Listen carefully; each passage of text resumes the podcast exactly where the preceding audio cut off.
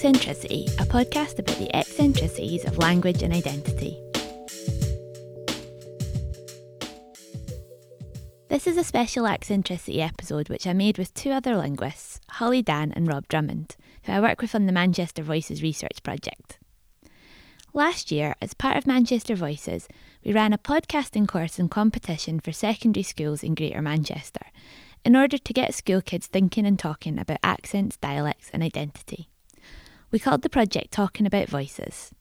This episode contains the winning entries. They're spectacular, and I hope you enjoy listening to them as much as we did. Hi, I'm Rob Drummond.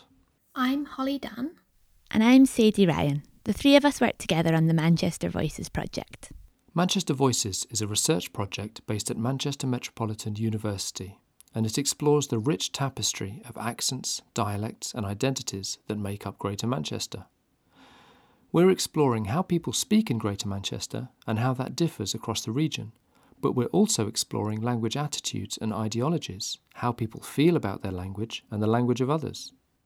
The COVID 19 pandemic caused some difficulties for us, as it did for everyone. We had plans to be out and about around Greater Manchester, speaking to lots of people and gathering their thoughts and ideas about language and identity. But COVID meant that a lot of those plans had to be postponed. While we were waiting till it was safe to be outside again, we thought about other ways to gather people's thoughts and ideas. One of the things we did was to create an online podcasting course and competition called Talking About Voices, open to secondary schools and sixth form colleges in Greater Manchester. The course first teaches pupils about accents, dialects, and identity, and then teaches them how to record and edit a podcast. At the end of the course, pupils were invited to make their own podcast episodes about how language and identity interact in their lives and to send them to us. We had a brilliant time listening to the submissions, which were varied, interesting, insightful, and creative. We want to say a massive thank you to all of the pupils who sent us an episode and all of the teachers who supported them. They're going to help us to understand language and identity in Greater Manchester from the perspective of the younger generation, and we're really grateful for your help with the research. We've also chosen two podcast episodes as joint winners of our Talking About Voices competition. These were episodes that stood out to us as being particularly excellent, and we'll be playing you some excerpts from them in just a minute. If you're listening to this and thinking it's a shame that your school didn't take part, it's not too late because schools can sign up for Talking About Voices round two. If you're a teacher, just email manchester.voices at mmu.ac.uk for more information about how to get involved. If you're a pupil or you have a young person in your life who would love this, tell a teacher about it and encourage them to contact us. Now on to the winning entries. First up, we have You Can't Say That Right Now by Anissa from Whalley Range High School. Anissa was in year 10 at the time of making this, and she used her podcast episode as an opportunity to explore the different aspects of her identity and how the way she speaks relates to these different aspects. It's thoughtful, clever, funny, honest, and well researched, and we were really impressed by the depth and perceptiveness of Anissa's exploration. Here's some of her episodes.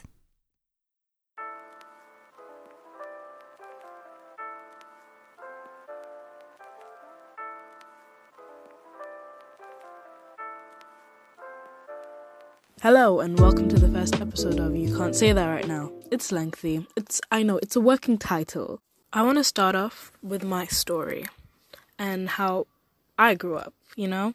Cuz I was brought up in an area with like it was very culturally diverse area, so I was exposed to many backgrounds.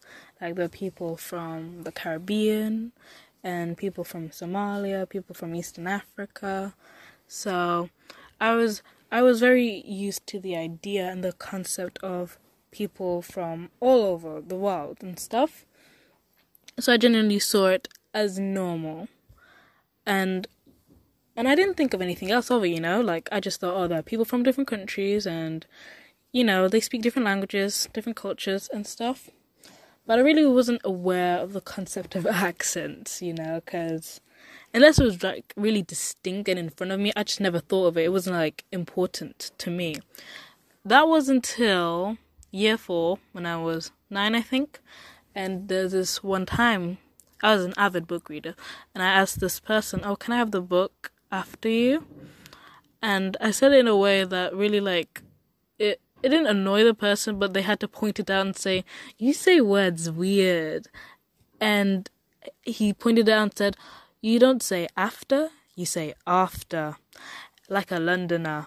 And I was just like, it was, I don't know, it was sort of like a weird experience because I had never noticed it. And now that he had pointed it out, I couldn't stop noticing it because now I was just aware. I was just like trying to change the way I was sounding after that.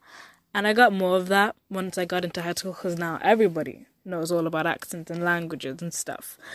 And in high school, people wouldn't make fun of it, but they just really they. I'm not even sure anymore. Like, did they like the accent or were they just like making fun of it? We will never know. But they would ask me to say words that would typically sound different if you're from the south of England. And well, they got me to say bath a lot after barnyard, anything that has like a really long consonant with an A or something like R sounds and stuff. And I, I eventually got annoyed. I got annoyed real quick. I started I started purposely changing the way I said them. I wouldn't say bath, I would say bath, just to annoy them. You know, I'd be like, I say it the exact same way as you.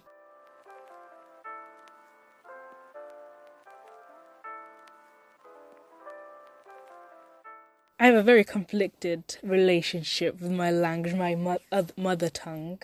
So it's always been a hard topic for me because, you know, I didn't really speak my mother tongue, which is Swahili, I, I until I went on holiday, and everyone else was speaking Swahili, and I was the only one speaking English, and I was very upset. I wanted to get angry because why why was why did nobody teach me this, and well, I started trying to openly like ask questions on what does that mean and oh, can you say that again? Because I wanted to be a part of that because I just felt more of an outsider because everybody would be speaking fluently and I would just be the odd one out.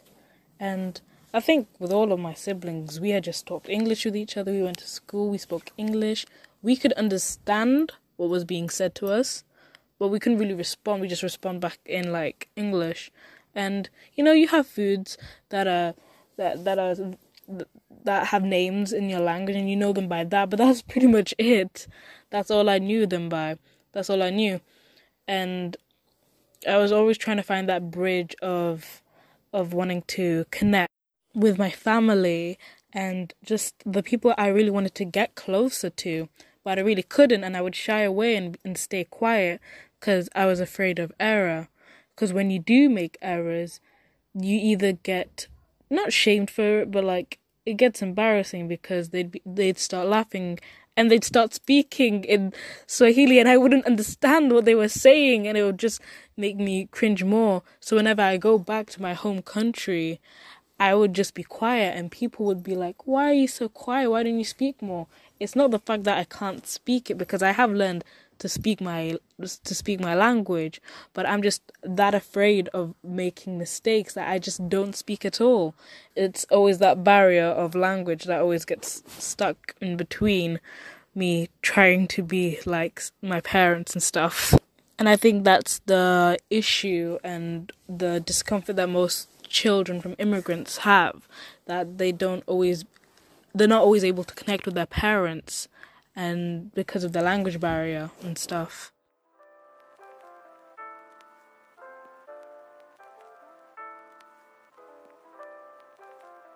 My accent is it's a complex issue.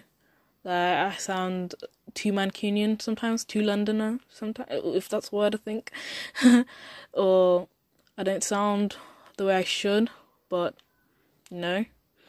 and people say, "Oh, you can get more advantages in life because you have what would what would typically be seen as a white voice," but I d- I don't I don't think so. But you know, because you can't sound like a race. You get me? I'm doing quotation marks if you didn't know, but yeah, I think people need to come to terms that this is my voice, not your voice. So if you've got a problem with my voice, I don't know, go to therapy or something.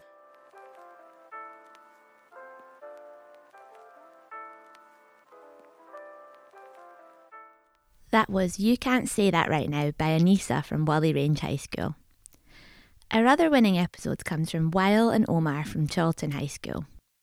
They were in year eight when they took part in Talking About Voices, and they made a brilliant podcast episode about their experiences of arriving in Manchester and learning to speak English. We found it funny, touching, clever, and brilliantly creative. Their episode included interviews, scripted sections, and even their own rap tracks, which we'll play you some of just now. Yeah, yeah. I feel blocked like a lock. Not a being understood it is a bit of a shock. Not a single person helping me. They don't see how funny I can be. My mom was always there. Being with her was like being home everywhere. Being between two in universe. In one feeling good and the other was worse. My confidence made me feel like a pro. And now in school we call me Electro. I'm the Einstein of English. The only thing I did is not being selfish. I know English and I feel blessed. Teachers always push me, me to the best. Engineer is my duty. With English, it's becoming a reality. Thank you for listening. And now I'm gonna pass it to Omar. Three, two, one, let's go. Your turn. Let's go. I felt dumb, I felt sad. All people just treat me bad. I'm beginning this rap, feeling like I'm in trap.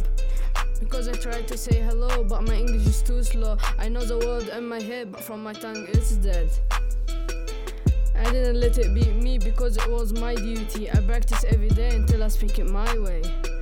People need to talk with some respect, not step on people like an insect. We want community, let's come together in unity.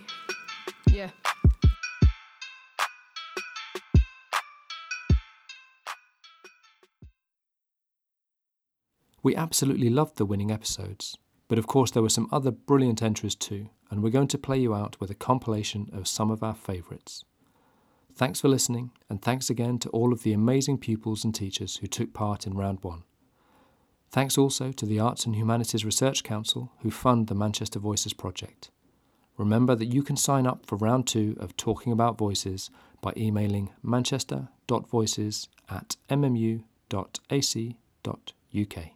You can also find out more about Manchester Voices and take part in other parts of the project by going to our website manchestervoices.org.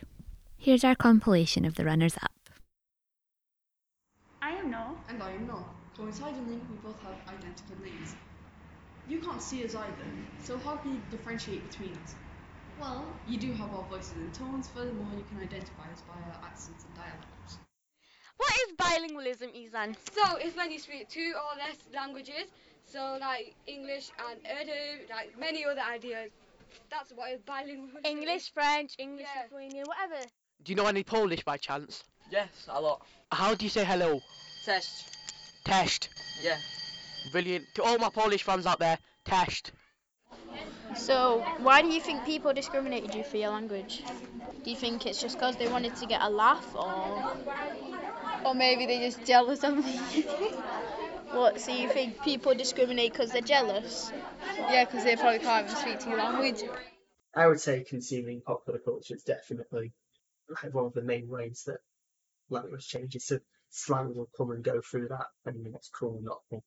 Some things will come back, I think. Yeah, I think that's quite possible, like fashion.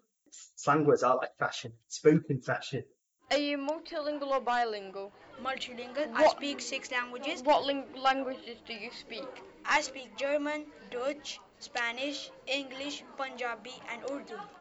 What do you think of people who can speak more than one language? I think that they've got a good future ahead of them because like they're skilled in different languages and they just got everything that they need if they go to a different country and for jobs that need more than one languages and some people who don't speak English who you might know their language so you could speak to them and help them out. So I can speak English, French, Spanish, Urdu, Punjabi, Hindi, and Korean. Wow, you're very, very, very gifted.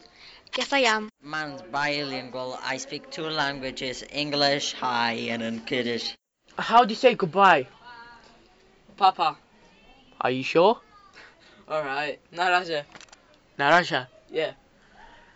Now I'm gonna end this off. I love you, Narasha.